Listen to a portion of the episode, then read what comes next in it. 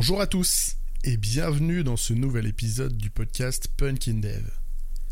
Aujourd'hui, j'avais envie de vous parler des architectes. Pas des architectes euh, qui construisent des ponts et des grands bâtiments. Hein. Pas non plus les archis euh, réseau infra. Non, non, juste les architectes logiciels. En préparant cet épisode et en listant tout ce qui pouvait venir à ce sujet-là, je vous avouerai que j'ai failli mettre ça dans ma série des mots qui fâchent, tellement il y a des choses qui me gonflent un peu. Mais je reviendrai là-dessus dans un moment, et je vais commencer par quelque chose de beaucoup plus apaisé. Déjà, est-ce qu'on peut définir ce qu'est un architecte? Rien que là, je m'aventure dans quelque chose, je pense, de plutôt délicat. J'ai croisé tellement de définitions et de visions différentes du rôle d'architecte que trouver un consensus, ça me paraît déjà super complexe. En revanche, je viens de parler du rôle d'architecte. Et je pense qu'il est judicieux de commencer par là. À l'instar du lead, l'archi n'est pas forcément une personne. C'est avant tout un rôle, qui peut être rempli par euh, zéro, une ou plusieurs personnes à la fois. Même si c'est souvent associé à une fiche de poste, ou à un titre un peu pompeux qui permet d'accéder à d'autres niveaux de rémunération, pour moi l'archi, il n'émerge vraiment qu'en situation.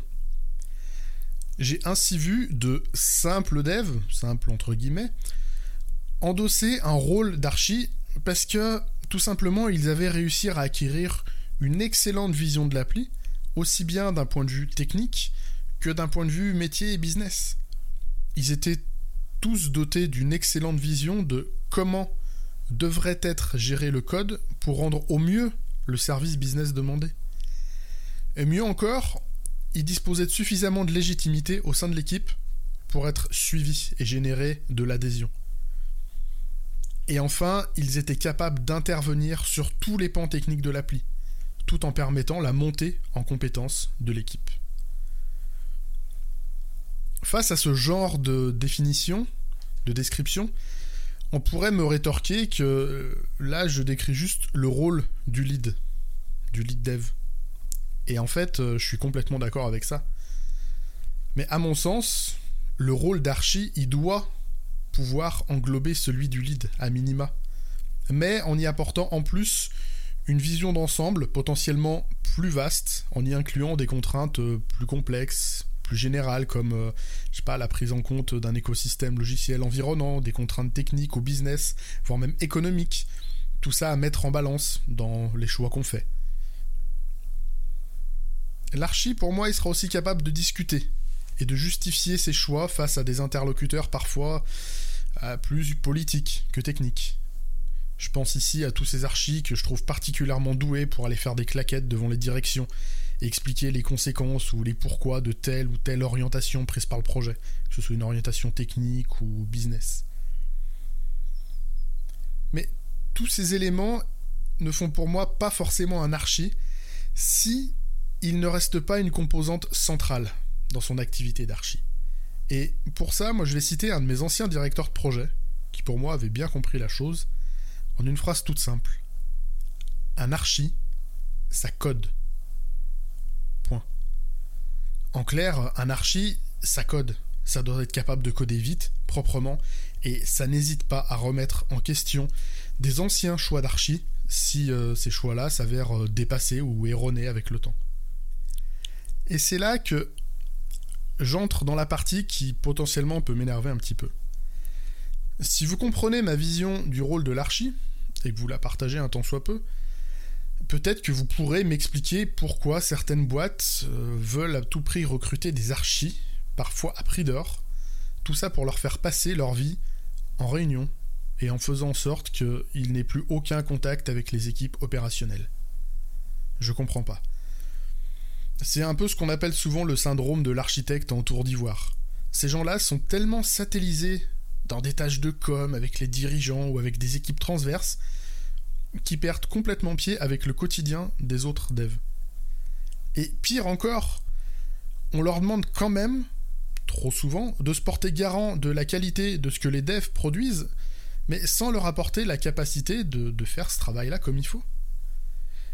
Dans ces cas-là, j'ai généralement vu deux types de profils qui émergent. Le premier, que je trouve plutôt courageux, il va juste savoir dire non, d'un côté ou de l'autre, à un moment ou à un autre, quitte à parfois risquer une partie de son poste ou de sa responsabilité. Ce sera soit euh, ben non, avec toutes ces réunions, je peux pas suivre les équipes et me porter garant de ce qui est livré. Ou alors, dans l'autre sens, ben non, je peux pas passer ma vie euh, en réunion au détriment de la qualité du code. Cette approche que je trouve moi salutaire, autant pour l'archi que pour le reste de l'équipe, ça pourra peut-être faire grincer certaines directions, certains managements. Mais si tout se passe bien, ça pourra les pousser à la réflexion. Et est-ce qu'il nous manquerait pas un profil? Est-ce qu'on peut ou est-ce qu'on doit vraiment tout demander à la même personne? Si cette réflexion arrive, je pense que c'est plutôt bon signe. Et dans ce cas-là, l'archi, a eu raison de prendre cette posture. Par contre, si l'archi choisit l'autre posture, à savoir d'essayer d'être le mouton à cinq pattes, de tout faire partout, tout le temps. Alors d'expérience, ça se finit généralement plutôt mal surtout pour les devs. Je donne mon point de vue. Hein. Pour se porter garant de la qualité du code, s'il n'est pas proche de la production quotidienne, l'archi il va forcément finir par pratiquer l'injonction.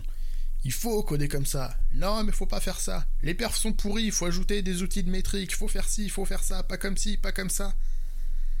Non seulement il va s'épuiser pour quasiment aucun résultat, mais en plus, il va mettre une pression inutile sur toute l'équipe, équipe qui va forcément finir par le détester cordialement, hein.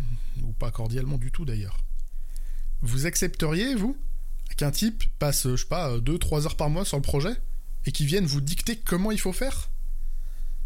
À titre personnel, dans ce genre de cas, moi je, pratique généralement le TATC. En fait, TATC, c'est pour euh, touche à ton cul. Bah, là, en l'occurrence, ça serait plutôt touche à ton code. Si tu veux faire de l'ingérence sur notre façon de faire, il n'y a pas de problème. Mais tu te poses avec nous, et pas juste une heure, et t'assumes la portée de tout ce que tu nous demandes et de tout ce que tu proposes. Qu'on soit bien clair, j'ai aucun problème avec le fait que des gens extérieurs viennent donner des conseils sur un projet.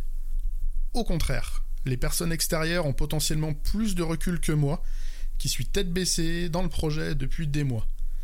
Et j'apprécie d'autant plus ce genre d'intervention quand elles sont argumentées et qu'elles me permettent d'envisager des choses auxquelles je n'avais pas pensé, ou je n'arrivais plus à penser depuis un moment.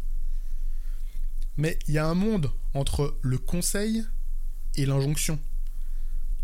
Le premier, le conseil, il va chercher à aider les équipes, là où le second ne va que permettre à son émetteur de se couvrir. Du coup, l'archi, ou le consultant en audit et en cravate, il pourra se draper dans un magnifique euh, De toute façon, je le savais que ça se finirait comme ça, mes précaux n'ont pas été suivis. Va mourir. À toi, consulte archi de mes deux, si tes précaux sont aussi excellentes que tu le prétends, viens les mettre en œuvre avec nous. On sera ravis de te payer l'apéro, voire même de te porter au nu si effectivement ça solutionne nos problèmes.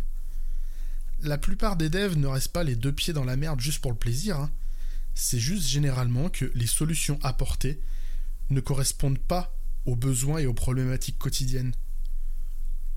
Venez former les équipes. Avec un peu de chance, vous trouverez au sein de l'équipe un profil qui aura le potentiel pour prendre le lead par la suite.